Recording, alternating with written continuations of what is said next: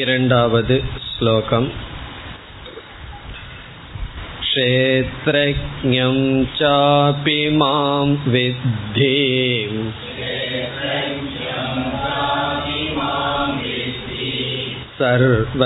सर्वक्षेत्रेषु भारत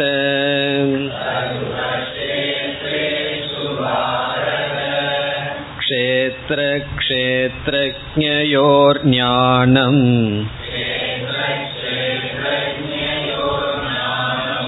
यत्तज्ज्ञानं मतं मम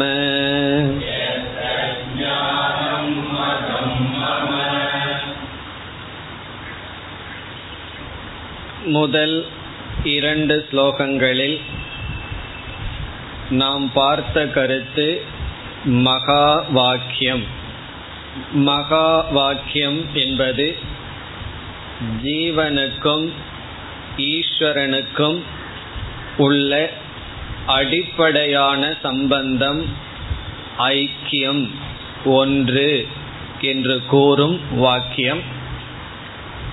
உண்மையில் ஜீவர்களாகிய நாம் ஈஸ்வரனிடமிருந்து தோன்றியவர்கள் என்றும் ஈஸ்வரன் நம்மை ஆட்டி வைக்கின்றார் நாம் செய்கின்ற கர்மத்திற்கெல்லாம் பலனை கொடுக்கின்றார் அவர் வணங்கத்தக்கவர். நாம் அவரை வணங்குகின்றோம் என்றெல்லாம் பேசுகின்றோம். இதுவும் சரி. அதே சமயத்தில் ஈஸ்வரனும் ஜீவனும் ஒன்று என்பதும் சரி. அது எப்படி சரியாக இருக்க முடியும் என்று நாம் சென்ற வகுப்பில் மனநம் என்ற விசாரத்தை செய்தோம். ஜீவன் என்ற சொல்லை இரண்டு கோணத்தில் பார்க்கலாம். இரண்டு திருஷ்டியில் பார்க்கலாம்.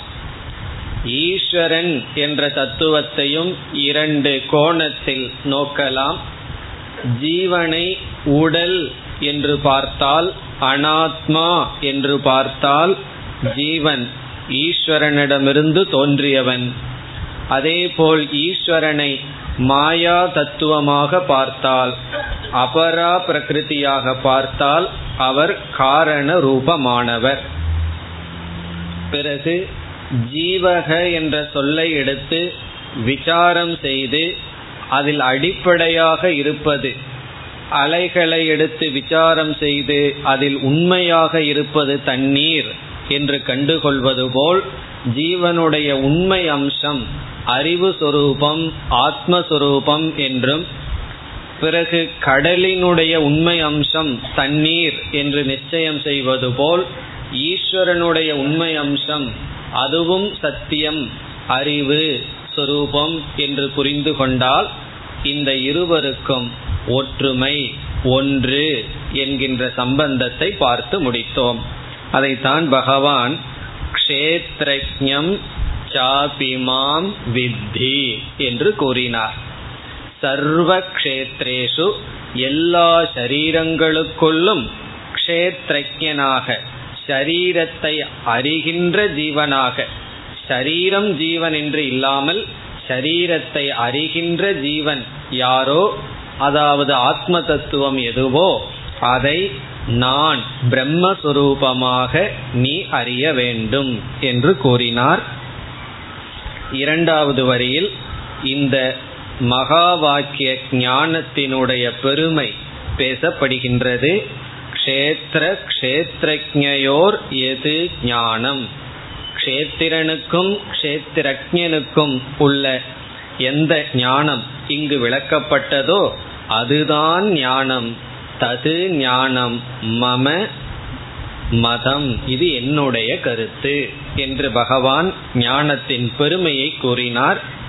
இங்க ஞானத்தினுடைய முதல் பெருமையாக நாம் சென்ற வகுப்பில் பார்த்தது இந்த அறிவு ஒன்றுதான் மாறாத அறிவு அதாவது உண்மையை பற்றிய அறிவு.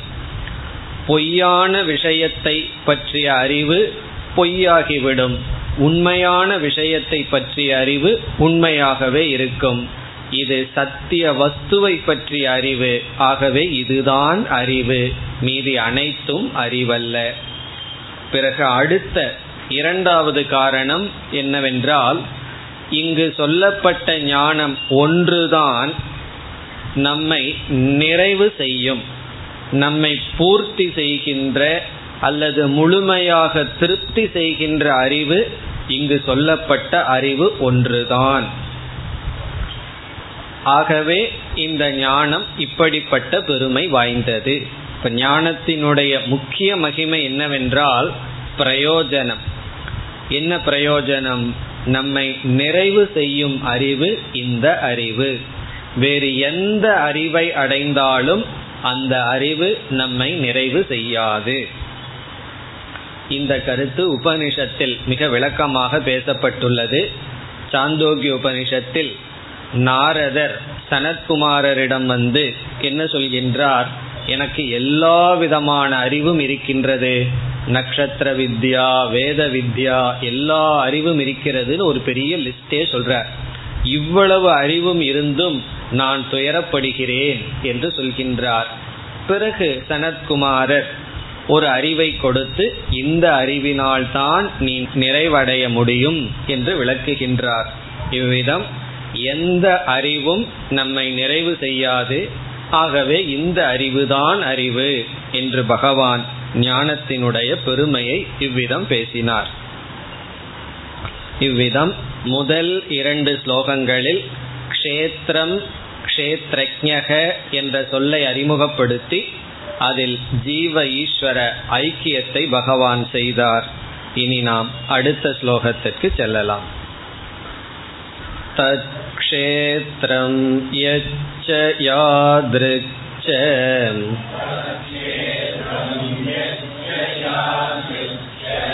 यद्विकारि यतश्च यत्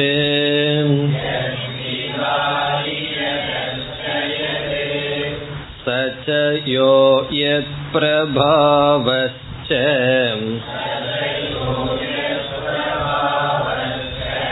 तत्समासेन मे शृणु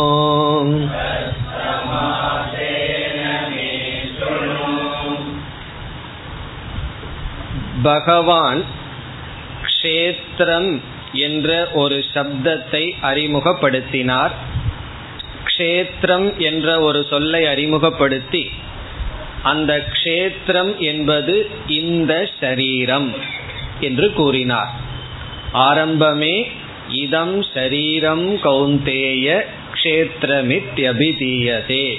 இந்த உடல் க்ஷேத்திரம் என்று சொல்லப்படுகிறது என்று ஆரம்பித்தார். இப்ப க்ஷேத்திரம் என்று ஏன் இந்த உடல் சொல்லப்படுகிறது என்பதற்கெல்லாம் பொருள் பார்த்தோம். க்ஷேத்திரம் என்றால் விளையும் பூமி. விளையும் பூமிக்கு இந்த உடல் உதாகரணமாக சொல்லப்பட்டது. பிறகு க்ஷேத்திரம் என்பதற்கு வேறு சில பொருள்களும் உண்டு. அழியக்கூடியது மாறக்கூடியது என்றெல்லாம் பார்த்தோம். அந்த இடத்தில் பகவான் க்ஷேத்திரம் என்ற சொல்லுக்கு இந்த உடல் என்று மட்டும் கூறினார். இனி என்ன செய்ய போகின்றார்? க்ஷேத்திரம் என்ற சொல்லுக்கு இந்த பிரபஞ்சம் முழுவதும் என்று பொருள் சொல்ல போகின்றார். அவர் கூறிய கருத்தை விஸ்தாரம் செய்ய போகின்றார். க்ஷேத்திரம் என்றால் இந்த உடல் மட்டும் அல்ல இந்த உலகம் அனைத்தும் என்று சொல்ல போகின்றார்.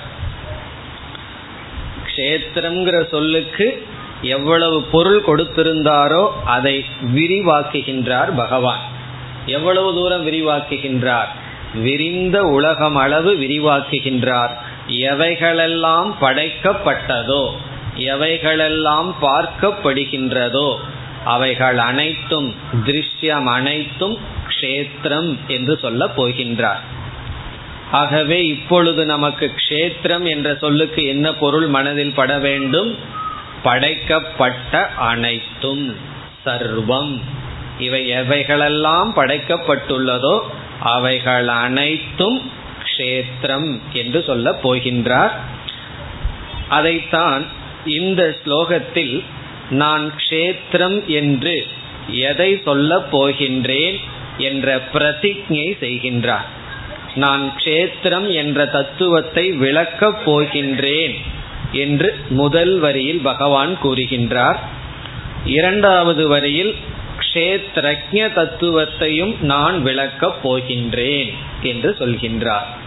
ஆகவே இந்த மூன்றாவது ஸ்லோகமானது க்ஷேத்திரம் என்ற தத்துவத்தையும் கஷேத்ரஜக என்ற தத்துவத்தையும் நான் விளக்க இருக்கின்றேன் என்று பகவான் கூறுகின்ற ஸ்லோகம். இனிமேல் விளக்கப் போகின்றார். இப்ப இந்த ஸ்லோகத்துல பிரதிஜா பிரதிஜானா பிராமிஸ். நான் என்ன செய்ய போகின்றேன் என்று இங்கு பகவான் கூறுவது. என்ன செய்ய போகின்றார்? க்ஷேத்திரம் என்றால் என்ன என்ற தத்துவத்தை நான் எப்படி விளக்கப் போகிறேன்? க்ஷேத்ரஜக என்ற தத்துவத்தையும் நான் விளக்கப் போகின்றேன் என்று சொல்கின்றார். அதுதான் அடுத்த ஸ்லோகத்தில் மீண்டும் ஞான மகிமையை சொல்வார்.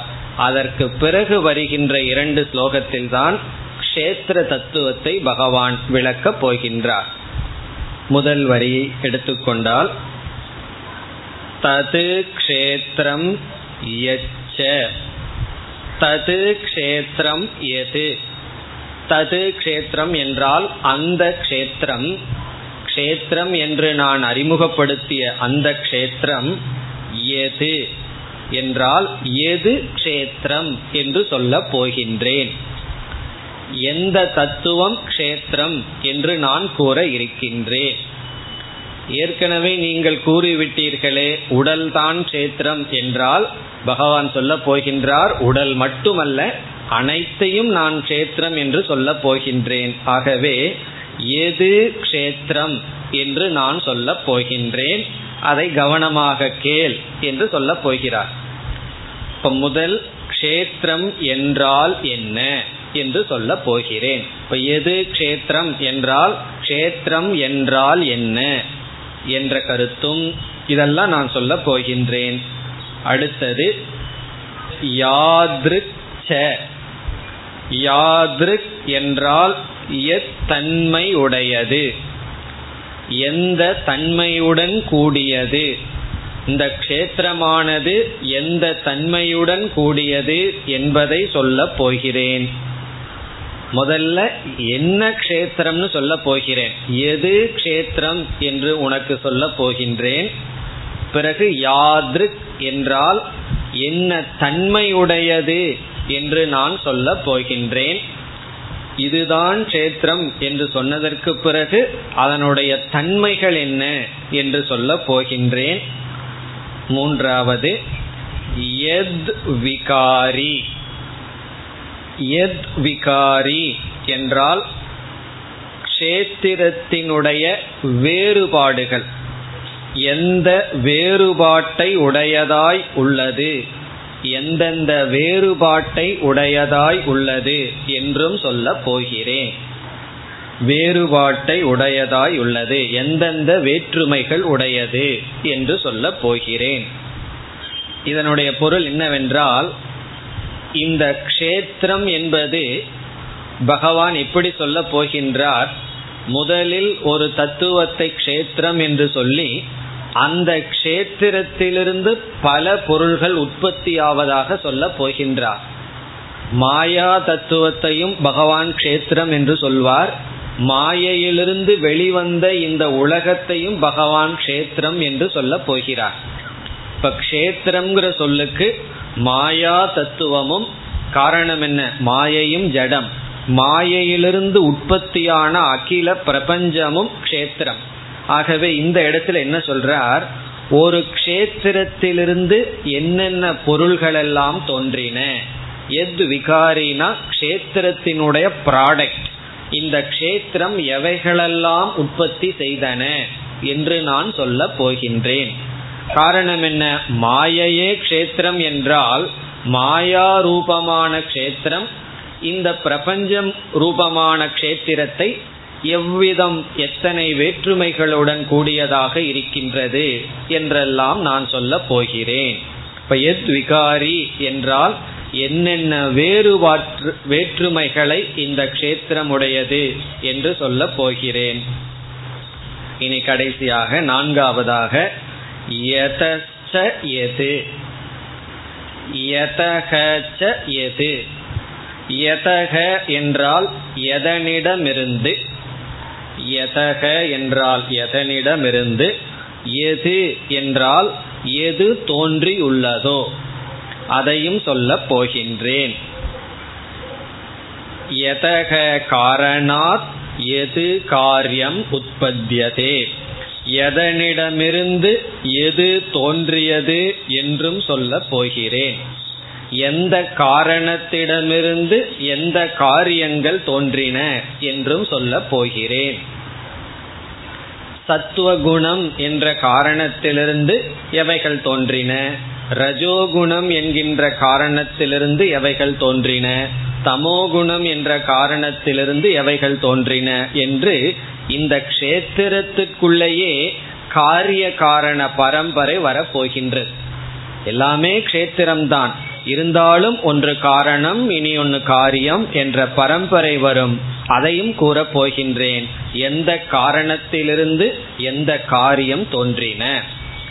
அதில் பார்த்தால் மாயா என்பது காரண ரூபமான க்ஷேத்திரம் பிரபஞ்சம் என்பது காரிய ரூபமான க்ஷேத்திரம். இப்படி எதனிடமிருந்து எது வருகின்றது என்றும் சொல்ல போகின்றேன். இதெல்லாம் பகவான் நான் விளக்கப் போகிறேன் என்று சொல்கின்றார். இப்ப முதல் வரியில நான்கு கருத்தை பகவான் சொல்லி இருக்கின்றார். முதல் கருத்து எது க்ஷேத்திரம்? இரண்டாவது தன்மையுடையது அந்த க்ஷேத்திரம். மூன்றாவது என்னென்ன வேற்று வேறுபாடுகளை உடையது அந்த க்ஷேத்திரம். நான்காவது எதனிடமிருந்து எது தோன்றுகின்றன? எந்த க்ஷேத்திரத்திடமிருந்து எந்த க்ஷேத்திரங்கள் தோன்றியுள்ளன? இவைகளையெல்லாம் நான் கூற போகின்றேன். இப்ப நமக்கு ஒரு என்ன வரலாம்? ரொம்ப விஸ்தாரமா பகவான் கூற போகின்றாரா? என்றால் பகவான் கடைசியில சொல்றார் நான் ரொம்ப சுருக்கமாக இவைகளை சொல்ல போகிறேன்னு சொல்கின்றார். சமாசேன மே சுருணு. ரெண்டாவது வரியில கடைசி பகுதி. தது சமாசேன. இந்த தத்துவத்தை சமாசேன என்றால் சுருக்கமாக மே என்னிடமிருந்து ஸ்ருணு கேட்பாயாக. இந்த க்ஷேத்திரத்தை பற்றிய இந்த தத்துவங்களை மிக சுருக்கமாக என்னிடமிருந்து கேட்பாயாக. காரணம் என்ன? பகவான் இரண்டே ஸ்லோகத்தை தான் பயன்படுத்துகின்றார் க்ஷேத்திரத்தை விளக்குவதற்காக. மூன்று நான்கு விட்டுட்டு ஐந்து ஆறு இந்த ரெண்டு ஸ்லோகத்துல தான் பகவான் க்ஷேத்திரம் என்ற தத்துவத்தை விளக்கப் போகின்றார். ஆகவே சொல்கின்றார் நான் மிக சுருக்கமாக சொல்கின்றேன் என்னிடமிருந்து கேள். பிறகு இரண்டாவது வரியில் முதல் பகுதியில் நான் க்ஷேத்திரக்கியனை பற்றியும் விளக்கப் போகின்றேன் என்று சொல்கின்றார். சகச்ச யக. சக என்றால் அவன் யக என்றால் யார்? இங்கு அவன்னா க்ஷேத்திரஜன் இந்த க்ஷேத்திரஜன் யார் என்ற கருத்தையும் இந்த க்ஷேத்திரஜன் யார்னு பகவான் சுருக்கமா சொல்லிவிட்டார். அது நான் தான் சொல்லிவிட்டார். இருப்பினும் விளக்கப் போகின்றேன். யக சக அவன் யார்? அதாவது ஆத்ம தத்துவம் என்பது என்ன? இரண்டாவது எது பிரபாவக பிரபாவக என்றால் தன்மை பெருமை மகிமை. அந்த க்ஷேத்திரஜனுடைய பெருமை என்ன? மகிமை என்ன? எத் பிரபாவக என்றால் வல்லமை என்ன? அதன் விபூதி என்ன? அதன் பெருமை என்ன? அதையும் சமாசேன மே சுருணு. சுருக்கமாக என்னிடமிருந்து கேட்பாயாக. இப்ப யார் க்ஷேத்திரஜன் அந்த கஷேத்திரஜனுடைய பெருமை என்ன? ஆத்ம தத்துவம் என்பது என்ன? அந்த ஆத்ம தத்துவத்தினுடைய பெருமை என்ன? அதையும் நான் சொல்ல போகின்றேன் என்று இந்த மூன்றாவது ஸ்லோகத்தில் க்ஷேத்திர தத்துவத்தை நான் விளக்கப் போகின்றேன் க்ஷேத்ரஜ தத்துவத்தை நான் விளக்கப் போகின்றேன் என்ற பிரதிஜை செய்கின்றார். இதை என்ன செய்ய வேண்டும் நீ? ஸ்ருணு கேட்பாயாக. அர்ஜுனன் கேட்கலாம் இத்தனை நேரம் நான் கேட்டுட்டு தான் இருக்கேன் இடையில திடீர்னு கேள்வி ஏன் சொல்கிறீர்கள் என்றால் கவனத்தை ஈர்ப்பதற்காக.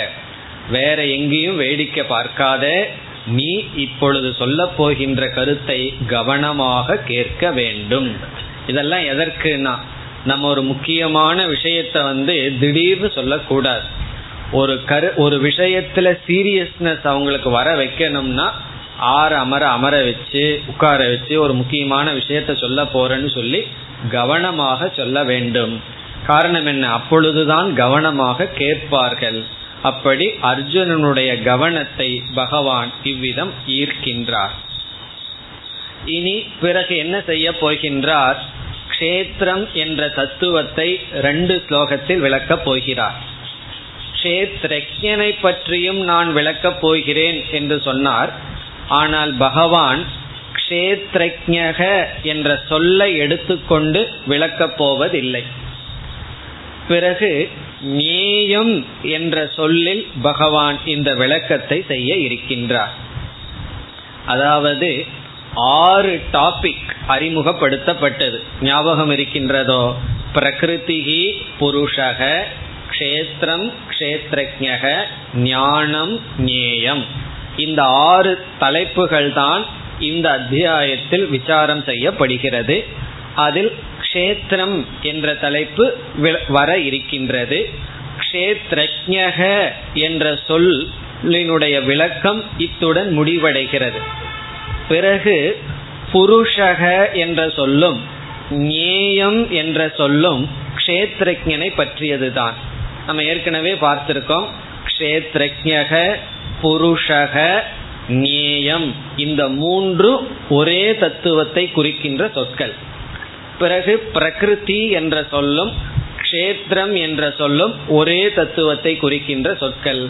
ஞானம் என்பது இங்கு நட்பண்புகள் வேல்யூஸ் இதுதான் வர உள்ளது. ஆகவே பகவான் க்ஷேத்ரஜக என்ற தத்துவத்தை நேயம் என்ற தலைப்பிலும் புருஷக என்ற தலைப்பிலும் விசாரம் செய்ய இருக்கின்றார். இப்ப இந்த இடத்துல அந்த கஷேத்திரன் யார் அதனுடைய பெருமை என்ன தன்மை என்ன என்பதை கூறப் போகிறேன் என்று சொல்வது நேயம் என்று எந்த இடத்தில் சொல்வாரோ அந்த இடத்தில் கூறப்படுகின்றது. இனி உடனடியாக வர இருப்பது க்ஷேத்திரம் என்ற தத்துவத்தினுடைய விளக்கம். ஆகவே இந்த மூன்றாவது ஸ்லோகமானது பிரதிஜா என்ன செய்ய போகின்றேன் என்று பகவான் சொல்கின்ற ஸ்லோகம் இனி அடுத்த நான்காவது ஸ்லோகம் ऋषिभिर्बहुधा गीतम्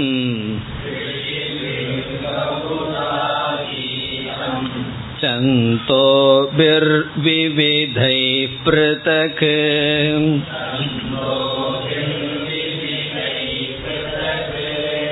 ब्रह्मसूत्रपतैश्चैव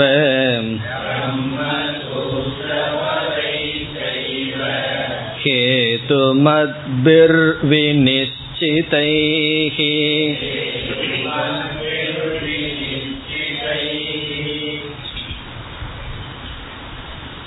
இந்த ஸ்லோகத்தில் மீண்டும் பகவான் ஞானத்தின் மகிமையை குறிப்பிடுகின்றார். இந்த முழு ஸ்லோகம் ஞான ஸ்துதி ஞானத்தின் பெருமை ஞானத்தின் மகிமை சிறப்பு. என்ன ஞானத்தினுடைய சிறப்பு? இப்பொழுது எந்த விசாரத்தில் இருக்கின்றோமோ அந்த ஞானத்தினுடைய சிறப்பு. பெருமை. இது வந்து சாஸ்திரத்துல செய்கின்ற ஒரு விதமான விளம்பரம் அட்வர்டைஸ்மெண்ட் ஒன்றை நாம வந்து வாங்கணும்னு சொன்னா என்ன செய்வார்கள்? சில பொருள்கள் தரமாகவே படைக்கப்பட்டிருந்தாலும் போதிய விளம்பரம் இல்லைன்னா அதை யாரும் பயன்படுத்த மாட்டார்கள். காரணம் என்ன? அப்படி ஒன்று இருக்குன்னே பலருக்கு தெரியாது. தரமில்லாம விளம்பரம் பண்ற ஆட்களும் உண்டு. தரம் இருந்தும் விளம்பரம் இல்லை என்றாலும் அந்த பொருள் அந்த இடத்துக்கு ரீச் ஆகாது. நம்மிடம் வந்து சேராது. அறியாமையினால் அதே போல இந்த இடத்துல பகவான் யாராரோ எதோ ஞானத்துக்கு பெருமையை பேசுவார்கள். கம்ப்யூட்டரை பார்த்தீங்கன்னா இந்த கோர்ஸ் படிச்சீங்கன்னா இந்த பிரயோஜனம். என்று என்ன செய்கிறார்கள்? இவ்வளவு பணம் கட்டி இந்த கோர்ஸ் பண்ணுனா இவ்வளவு பலன் கிடைக்கும்னு ஒவ்வொரு அறிவுக்கும் விளம்பரம் செய்கிறார்கள். அதே விளம்பரம் இங்கு செய்யப்படுகின்றது. ஆனா இங்க ஒர்த் விளம்பரம். காரணம் என்ன என்றால் இந்த விளம்பரம் வந்து கண்டென்ட் எப்படி இருக்கோ அதற்கு சமமானது. இந்த அறிவு அவ்வளவு சாதாரணமான அறிவு அல்ல. இது மிக மிக உயர்ந்த அறிவு. அவ்வளவு சாதாரணமாக அணுகி விடாதே என்று பகவான் சொல்கின்றார். அதனாலதான் சில சம்பிரதாயத்துல பார்த்தோம்னா இந்த புஸ்தகத்தையே வச்சு நாம் வழிபடுவோம். சரஸ்வதி பூஜைகளை என்ன பண்றோம்? இந்த புக்கையே நம்ம வழிபடுவோம். காரணம் என்ன? இந்த அறிவு இதற்குள் இருப்பதனால் இந்த புஸ்தகமே பகவானுக்கு நிகராகின்றது. அவ்வளவு கேஷுவலா இதுக்குள்ள வராத எடுத்துக்கொள்ளாதே இது அவ்வளவு சாதாரண அறிவல்ல. மிக மிக உயர்ந்த அறிவு. இதற்காக எதை வேண்டுமானாலும் தியாகம் செய்யலாம். எதை வேண்டுமானாலும் இதற்காக விடலாம் என்று அறிவினுடைய பெருமையை பகவான் கூறுகின்றார். இனி அடுத்த கேள்வி அறிவு அறிவுன்னு சொல்றோம். எதை பற்றிய அறிவு? என்றால் க்ஷேத்திர க்ஷேத்திரஜ ஞானம். க்ஷேத்திர தத்துவத்தையும் கஷேத்திரஜ தத்துவத்தையும் பற்றிய ஞானம். ஞானம் என்றாலே சரியான அறிவு என்று பொருள். பொதுவா தர்க்கத்தில் அறிவு ஞானம் என்றால் சரியான ஞானம் என்று இருக்க வேண்டிய அவசியமில்லை. அவர்கள் அறிவையே இரண்டாக பிரிப்பார்கள். ஒன்று யதார்த்த ஞானம் இனி ஒன்று அயதார்த்த ஞானம். யதார்த்த ஞானம்னா யதா அர்த்தம் ததா ஞானம் பொருள் எப்படி இருக்கோ அது அப்படியே புரிஞ்சுட்டா யதார்த்த ஞானம் சரியான அறிவு. அயதார்த்த ஞானம்னா அர்த்தம் எப்படி இருக்கோ அப்படி இல்லாம புரிஞ்சுட்டா அயதார்த்த ஞானம் அதாவது தப்பான அறிவுன்னு அர்த்தம். ஆகவே அறிவு என்றால் மனதில் தோன்றுகின்ற எண்ணம். அதை அறிவுன்னு சொல்றோம். அந்த அறிவு அந்த பொருளுக்கு சரியாக இருந்தால் சரியான அறிவு தப்பாக இருந்தால் தப்பான அறிவு. இப்போ பொய்யான பொருளை பொய் என்று புரிந்து கொண்டால் சரியான அறிவு. சரியான பொருளை சரின்னு புரிஞ்சு கொண்டா சரியான அறிவு. இது எதற்கு இங்கு சொல்லப்படுகிறது? இங்கு பகவான் இந்த உலகத்தை பற்றிய அறிவும் இந்த உலகத்துக்கு ஆதாரமாக இருக்கின்ற தத்துவத்தை பற்றிய அறிவும் இவ்வளவு பெருமை வாய்ந்ததுன்னு சொல்றார். இந்த உலகத்தை பற்றிய அறிவுதானே ஏற்கனவே எனக்கு இருக்கிறதே என்று நமக்கு தோன்றலாம். நமக்கு விபரீதமான அறிவு இருக்கின்றது. என்ன அறிவுனா? இது நிலையானது.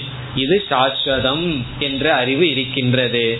இந்த க்ஷேத்திரம் மித்யா அனித்தியம். துக்கம் என்ற அறிவு வர வேண்டும். அதுதான் சரியான அறிவு. இப்ப இந்த உலகத்தை பற்றிய சரியான அறிவு என்னன்னா உண்மையான அறிவு என்ன? இந்த உலகம் பொய் என்பது உலகத்தை பற்றிய உண்மையான அறிவு. பிறகு இதற்கு ஆதாரமாக இருக்கின்ற பிரம்ம தத்துவம் சத்தியம் என்பது இனி ஒரு அறிவு. அதைத்தான் பகவான் இங்கு சொல்கின்றார். இந்த அறிவு கஷேத்திர கஷேத்திரஜனை பற்றிய அறிவு இப்படிப்பட்ட பெருமை வாய்ந்தது. என்ன பெருமை என்றால் ஸ்லோகத்திற்குள் செல்லலாம். ரிஷிபிகி பகுதா கீதம். இந்த அறிவு இந்த அறிவுங்கிற வார்த்தையை நம்ம சேர்த்தி கொள்ள வேண்டும். இந்த ஞானம் இந்த இப்பொழுது நாம் பார்த்த பார்க்க போகின்ற இந்த தத்துவமானது ரிஷிபிகி ரிஷிகளால் ரிஷிபிகி என்றால் ரிஷிகளால் பகுதா விதவிதமாக கீதம் சொல்லப்பட்டிருக்கின்றது. உபதேசிக்கப்பட்டிருக்கின்றது. பொதுவாக கீதம் என்றால் பாடப்பட்டிருக்கிறது. இந்த இடத்தில் உபதேசிக்கப்பட்டிருக்கின்றது. இந்த அறிவானது ரிஷிகளினால் விதவிதமாக உபதேசிக்கப்பட்டிருக்கின்றது. சாதாரண ஆள்கள் பேசிய அறிவல்ல.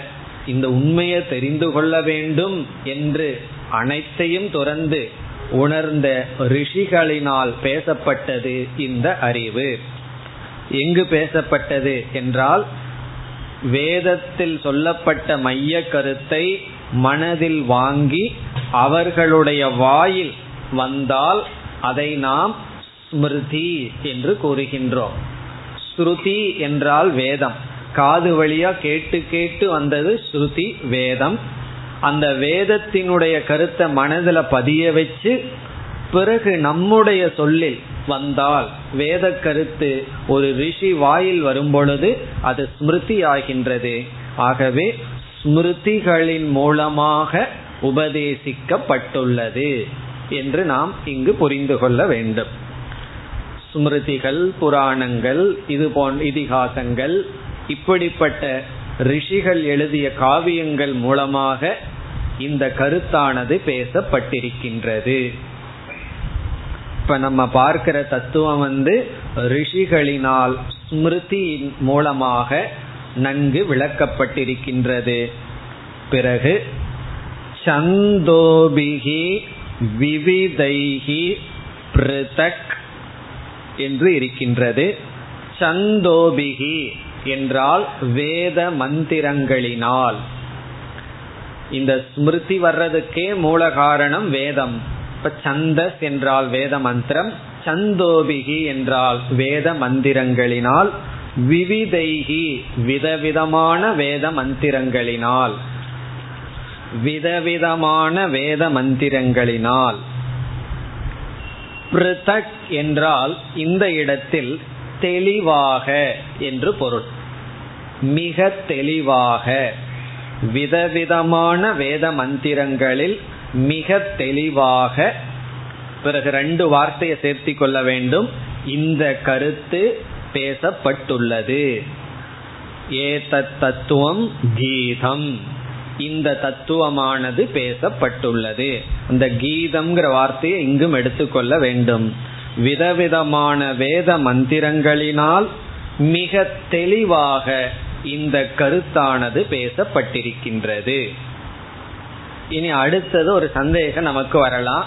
வேத மந்திரங்கள் எத்தனையோ விஷயங்களை பற்றி பேசியுள்ளதே. மழை வரணும்னா எப்படி ஆகம் பண்ணணும்? எத்தனையோ மந்திரங்கள் கர்மகாண்டந்தன அதிகமாக இருக்கின்றது. பிறகு வேத மந்திரத்துல எந்த இடத்தில் இந்த கருத்து பேசப்பட்டுள்ளது என்ற கேள்வி வருகிறது. வேதம்ங்கிறது ஒரு முழு சாஸ்திரம். அதுல பல விஷயங்கள் இருக்கின்றது. இங்கு சொல்லப்படுகின்ற இந்த உலகத்தை பற்றிய நிச்சயம் பரபிரம்ம தத்துவம் எந்த இடத்தில் வேத மந்திரங்களில் பேசப்பட்டுள்ளது என்பதை பகவான் இரண்டாவது வரியில் குறிப்பிடுகின்றார். இப்ப இரண்டாவது வரியில் பேசப்படுகின்ற கருத்து வேதத்தில் எந்த இடத்தில் இந்த கருத்துக்கள் பேசப்பட்டுள்ளது. ஏன்னா வேதம்ங்கிறது ஒரு பெரிய காடு போல.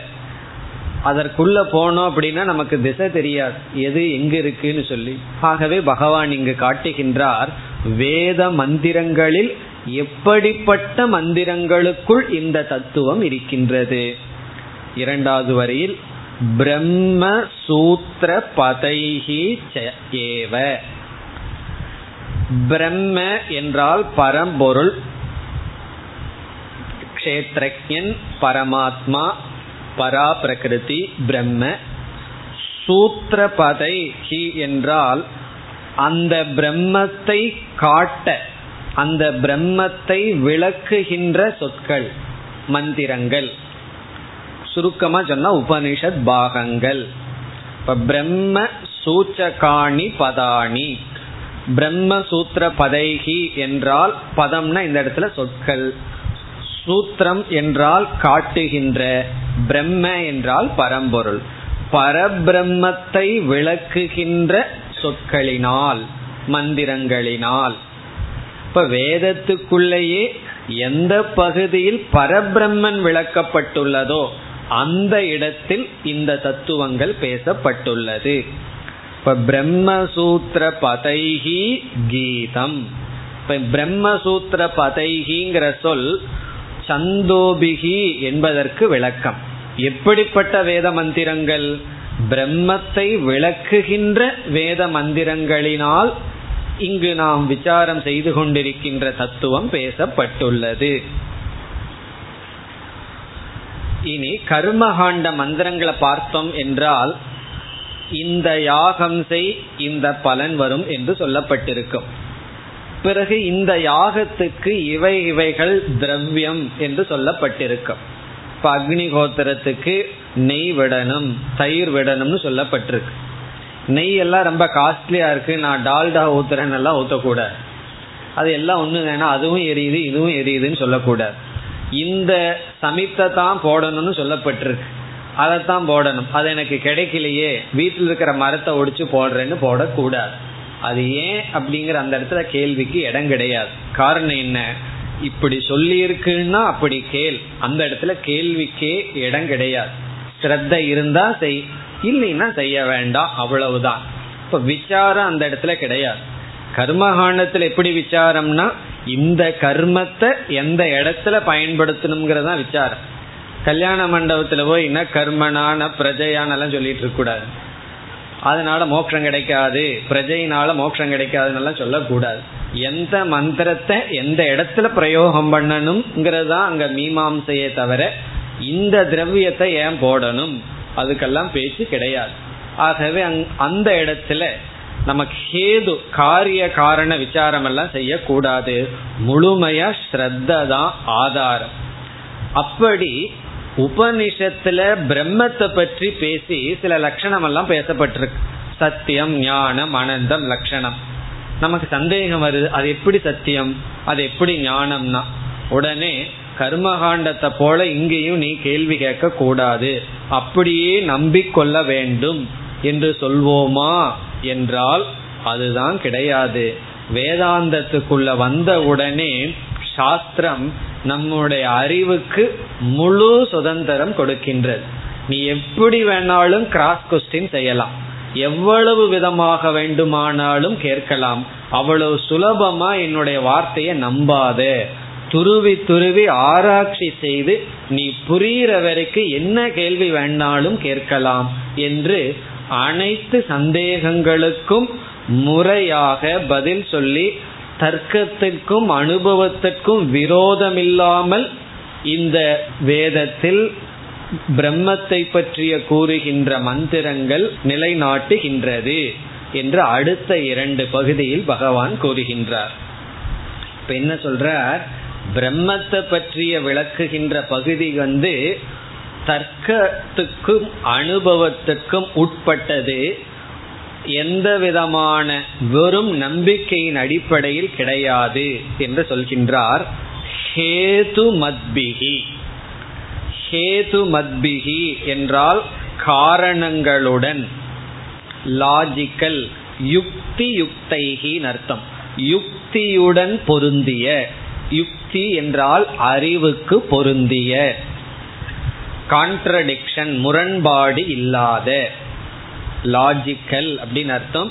இது வந்து பிரம்மசூத்திர பதைகிங்கிற சொல்லுக்கு அடைமொழி.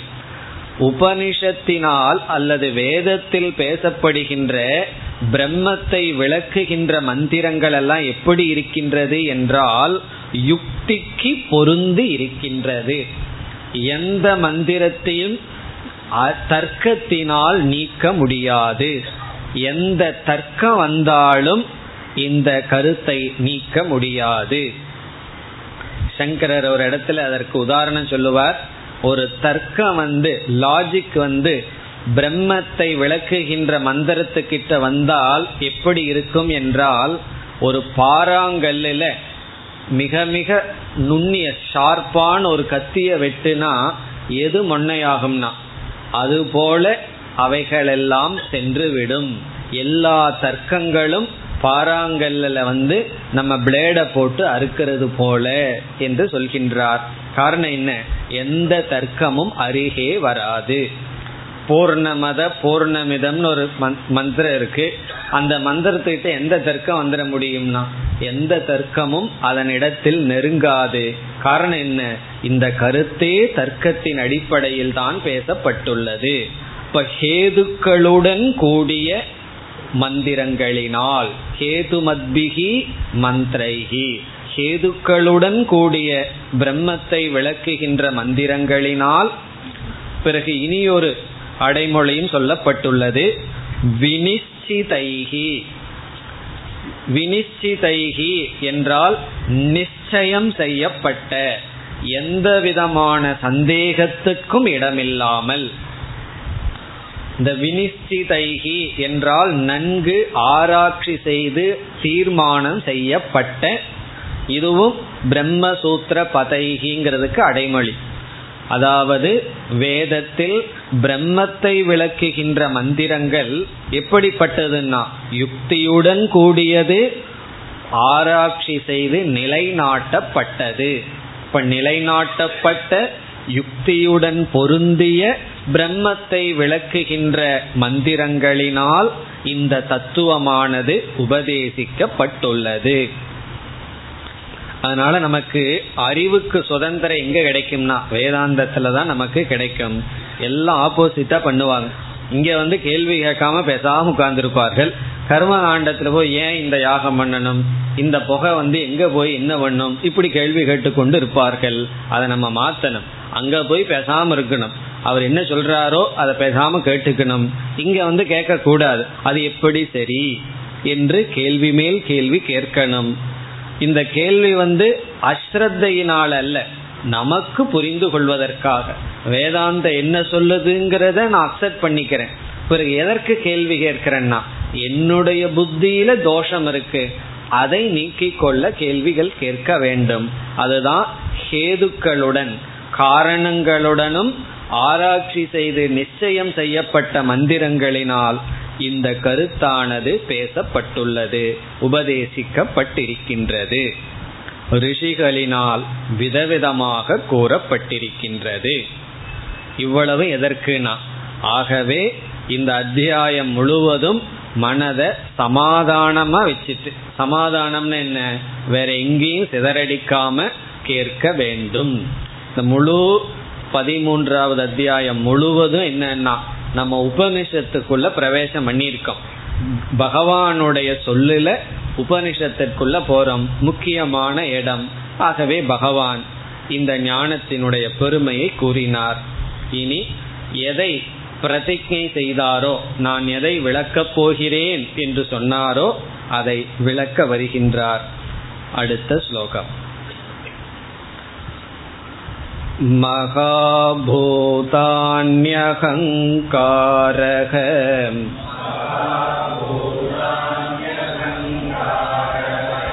बुद्धिरव्यक्तमेव च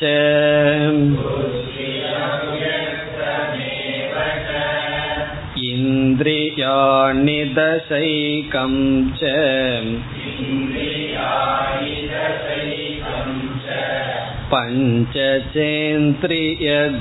पञ्चचेन्द्रियगोचराः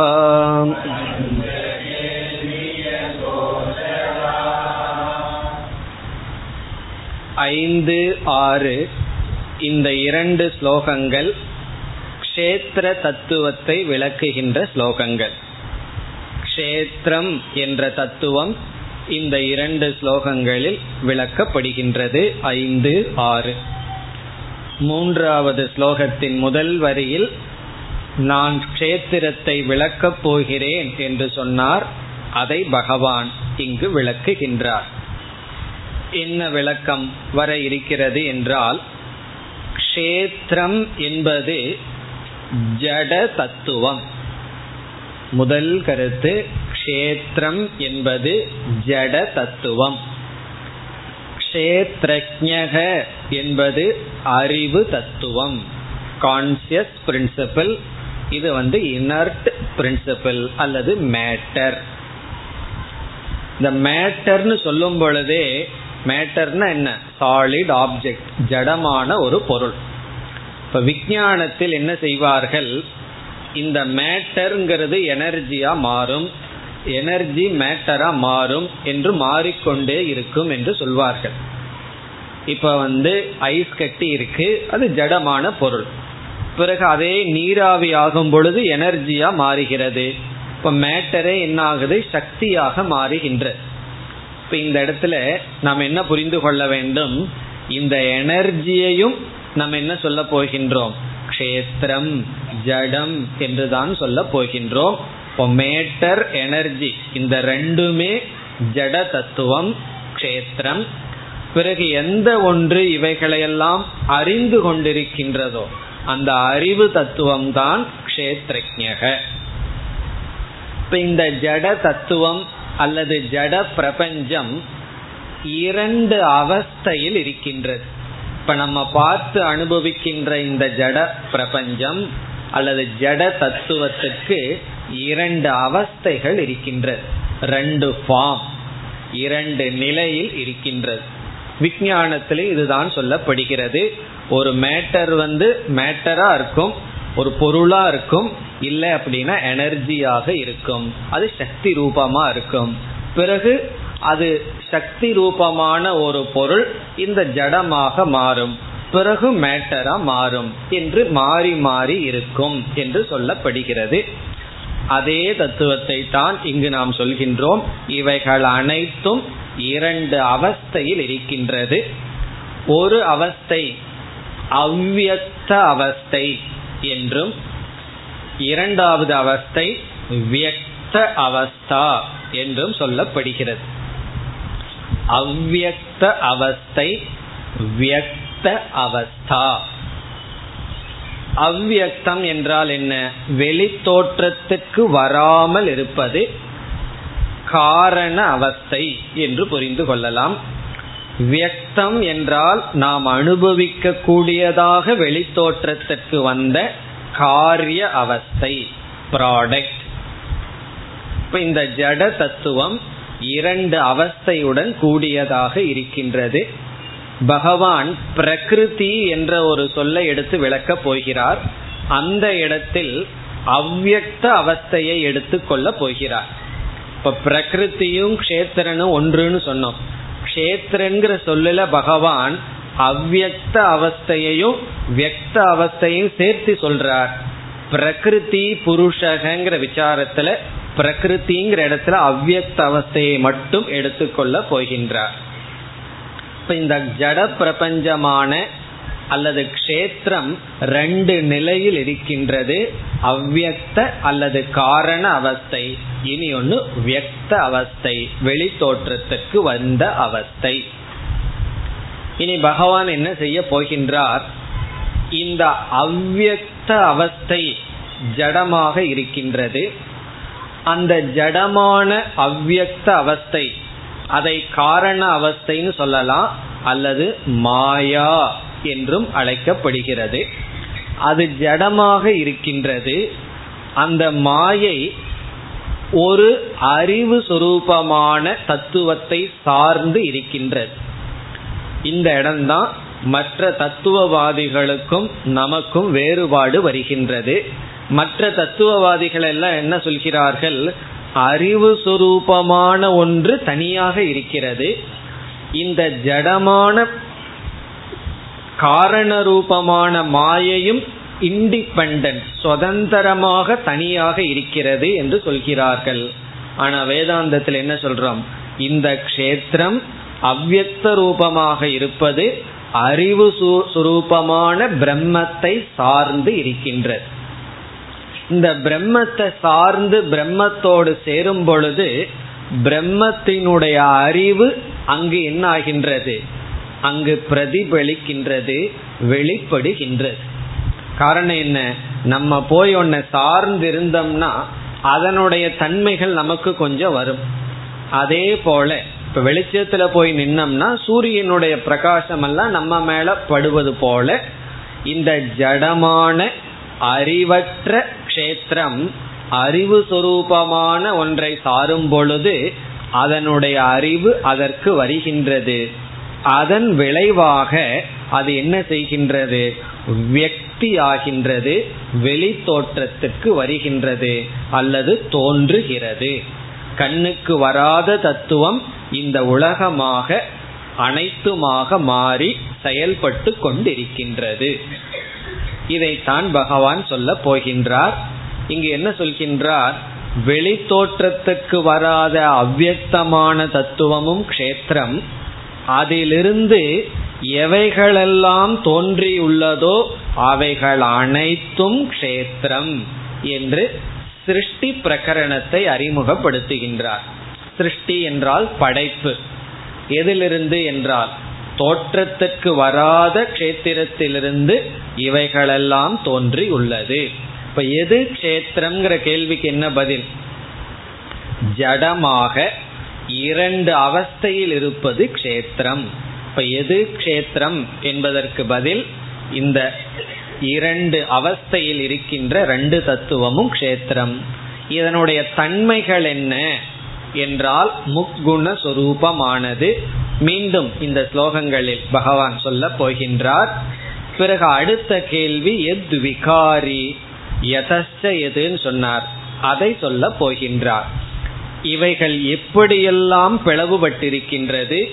எதனிடமிருந்து எது வந்துள்ளது?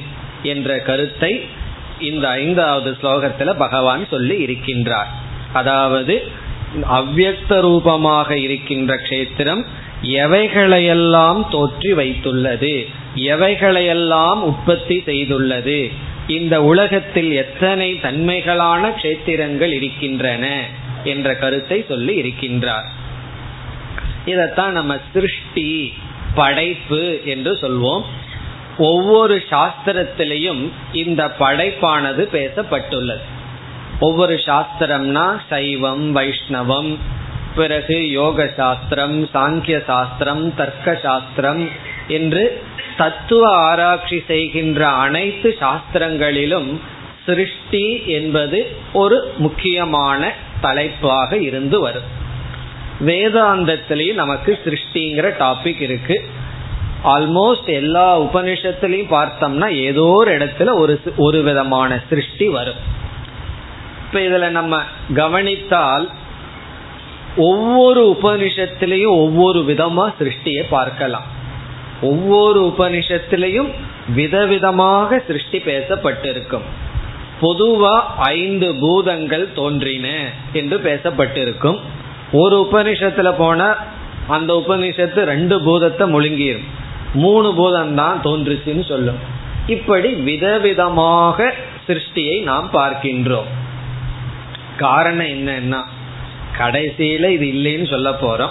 இல்லைன்னு சொல்ல போற ஒன்னு ஏன் போய் இது இப்படித்தான் ஆராய்ச்சி செய்யணும்? இதுல நமக்கு தாத்பரியம் இல்லை ஆகவே விதவிதமாக பேசப்பட்டிருக்கும். இப்ப விதவிதமான வேதாந்த கிரந்தங்களிலும் இந்த சிருஷ்டி விதவித கிரமத்தில் பேசப்பட்டிருக்கும். கிரமம்னா ஆர்டர் முதல்ல எது ரெண்டாவது எது என்று பேசப்பட்டிருக்கின்றது இப்ப வேதாந்தத்துல ஒரு ஆர்டர் இருக்கு. பிறகு வேறு சில சாஸ்திரங்களிலும் அந்த ஒரு முறை இருக்கின்றது. அதில் சிருஷ்டியை மிக விஸ்தாரமாக மிக அழகாக பேசியது சாங்கிய சாஸ்திரத்தில். இப்ப சாங்கிய மதம் ஒன்று இருக்கு. கபில மகரிஷி அமைத்த அந்த மதம். அவர்கள் வந்து சிருஷ்டிய மிக அழகா பேசியிருக்கிறார்கள். அவர்களும் பிரகிருதி பிரதானம் ஒன்று சொல்லி புருஷன் ஒரு தத்துவத்தை சொல்லி இந்த பிரகிருதி முக்குணமானது அதிலிருந்து எவைகளெல்லாம் எப்படி தோன்றின என்று பேசி இருக்கிறார்கள். இப்ப நம்ம வேதாந்தத்துல என்ன செய்வோம் பொதுவா எந்தெந்த மதங்கள்ல என்னென்ன நல்ல கருத்து அழகான கருத்து இருக்கோ அதையெல்லாம் நம்ம வாங்கிக்குவோம். அதையெல்லாம் நாம் எடுத்துக்கொள்வோம். நமக்கு முரண்படுகின்ற கருத்தை மட்டும் விட்டு வச்சுட்டு எல்லோரிடமும் இருக்கின்ற நல்ல கருத்தை நாம் எடுத்துக்கொள்வோம். இது ஒரு நல்ல பழக்கம். உபனிஷத்து பண்ற பழக்கம் பகவான் பண்ற பழக்கத்தை நம்மளும் பண்ணணும். இப்ப எத்தனையோ மனிதர்களை சந்திக்கிறோம். எல்லோருக்கும் நூத்துக்கு நூறு சதவீதமான நல்ல குணம் இருக்குமான்னா இருக்காது. ஒவ்வொருவரிடம் ஒரு பலம் இருக்கும் பலகீனம் இருக்கும். ஒரு பலகீனத்துக்காக நம்ம என்ன செய்யணும்? அவங்களை முழுமையா நம்ம நீக்க கூடாது. இப்போ ஒரு பழத்துல ஒரு ஓரத்துல கெட்டு இருந்தா நம்ம என்ன பண்றோம்? அதை மட்டும் நீக்கிட்டு மீதியை சாப்பிட்றோம் அல்லவா? அது போல பலத்தை எடுத்துட்டு நல்லதை எடுத்துட்டு தவற நீக்குவது போல வேதாந்தத்துல நம்ம என்ன செய்வோம்? யோகா பிலாசபி யோகிகள் பேசப்படுகின்ற சில சாதனைகளை எல்லாம் நம்ம எடுத்துக்குவோம். காரணம் என்ன? அவங்களுடைய ப்ரொஃபஷன் அது. அவங்க அதற்குனே காலத்தை செலவழிச்சு எப்படியெல்லாம் சாதனை பண்ணா மனதை அமைதிப்படுத்தலாம் பிராணத்தை பிராணனை எப்படி அமைதிப்படுத்தலாம்னு அதற்கென்றே அவர்கள் இருக்கிறார்கள். அப்ப என்ன பண்ணுவோம்? யோகா பிலாசபியில் இருக்கின்ற அஷ்டாங்க யோகத்தை நம்ம வேதாந்தத்துக்குள்ள சேர்த்திக்குவோம். ஆனா அவர்கள் தத்துவம் பேச ஆரம்பிச்சா நம்ம காதல பஞ்ச வச்சுக்குவோம். காரணம் என்ன? அவன் என்ன சொல்லுவான்? ஒவ்வொரு ஆளுக்கும் ஒவ்வொரு ஆத்மா. சண்டை வேண்டாம் உனக்கு எனக்கு எல்லாத்துக்கும் ஒரு ஆத்மா. ஈஸ்வரன் வேறு ஆத்மா வேறு. இந்த உலகம் சத்தியம். இப்படி எல்லாம் சொல்லி இந்த இதெல்லாம் எதற்குனா இந்த சாதனை எல்லாம் எதுக்குன்னா உன் மனதை நாசம் பண்றதுக்கு தான் என்ற தத்துவம் பேசும்போது நாம் விலகி கொள்வோம். அதே போல சாங்கியன் வந்து சிருஷ்டிய பேசும்போதெல்லாம் நல்லா இருக்கும். பிறகு அந்த புருஷனுடைய தத்துவம் என்னன்னா அகர்த்தான்னு சொல்லுவான். கேட்கறதுக்கு நல்லா இருக்கு சரி. உடனே என்ன சொல்லுவான்? அந்த புருஷன் ஆனால் போக்தா. அந்த புருஷன் எல்லாத்தையும் அனுபவிப்பான் ஆனா ஒன்னும் செய்ய மாட்டான். இந்த புருஷன் வேறு பிரகிருதி வேறு. பிரகிருதிங்கிறது சத்தியம் என்று சொல்லும் பொழுது அவனுடைய தத்துவத்தை நாம் எடுத்துக்கொள்ள மாட்டோம். இவ்விதம் எல்லா மதங்களில் நமக்கு முரண்படாத கருத்தை நாம் எடுத்துக்கொள்வோம். இதெல்லாம் எதற்கு இங்க சொல்லப்படுகிறது என்றால் இந்த இடத்தில் பகவான் சாங்கியர்களுடைய சிருஷ்டியை பேசுகின்றார். இப்ப கஷேத்திரன் என்ற இடத்துக்கு வரும்பொழுது சாங்கிய மதத்தில் ஒரு விதமான சிருஷ்டி பேசி இருபத்தி நான்கு தத்துவங்கள் அறிமுகப்படுத்தப்பட்டிருக்கிறது. அவங்க என்ன சொல்கிறார்கள்? இந்த அனைத்து கஷேத்திரத்தையும் இருபத்தி நான்கு தத்துவங்களாக பிரித்து கூறியுள்ளார்கள். இதற்கு கடந்து இருபத்தஞ்சாவதா இருக்கிறது தான் புருஷன் என்று சொல்கிறார். இந்த இடத்துல பகவான் இந்த இப்பொழுது பார்த்த ஸ்லோகத்தில் சாங்கியர் பேசிய இருபத்தி ஐந்து தத்துவத்தையும் குறிப்பிட்டிருக்கின்றார். எண்ணி பார்த்தோம்னா இருபத்தஞ்சு கிடைக்கும். அது அடுத்த கிளாஸ்ல என்னவோம் வரிசையா பார்த்து என்னன்னு சொல்லி. இப்ப இருபத்தி நான்கு தத்துவத்தையும் பகவான் பேசியுள்ளார். எதற்குனா அவர்கள் சிருஷ்டியை இவ்விதம் பேசி உள்ளார்கள் இதை ஏற்றுக்கொள்வதில் நமக்கு தோஷம் இல்லை. பிறகு வேதாந்தத்தில் எப்படி நம்ம பேசுவோம் என்பதையும் நாம் பார்க்கலாம். இந்த இரண்டு தத்துவத்தையும் நாம் அடுத்த வகுப்பில் சிந்திக்கலாம்.